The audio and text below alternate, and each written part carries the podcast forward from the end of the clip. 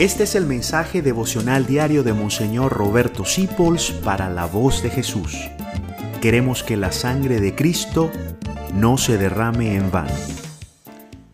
Paz y bien, aprendiendo a orar con Teresa de Jesús. Mira esta frase tan fuerte que dice Santa Teresa para todos nosotros, sobre todo para la gente muy rezadora y muy de la iglesia.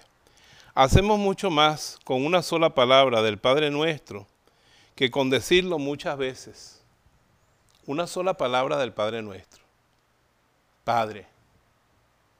Y te quedas gustando el gozo de ser su hijo, del amor que Él te tiene nuestro, y te quedas gozando de que eres hermano de todos los hombres, de que nadie está excluido del reino de Dios, de que cuando tú vas a orar los traes a todos.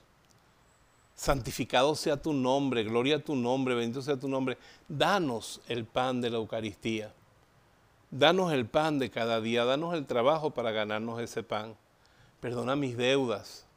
Señor, que yo perdone a los que me deben algo. En honor a ti, Jesús, yo perdono a mis deudores. Perdono a los que me ofendieron. Líbranos del maligno. Líbranos del maligno. Qué poderosa es cada palabra. Profundízala, deja que caiga dentro de tu corazón y se haga parte de ti. Eso es orar. No es decirle las cosas, voy a rezar 100 Padre Nuestro. No. Yo cuando confieso de penitencia le pongo a la gente un Ave María. Padre, un Ave María por todo esto. digo, sí. Un Ave María bien rezado te puede llevar al cielo.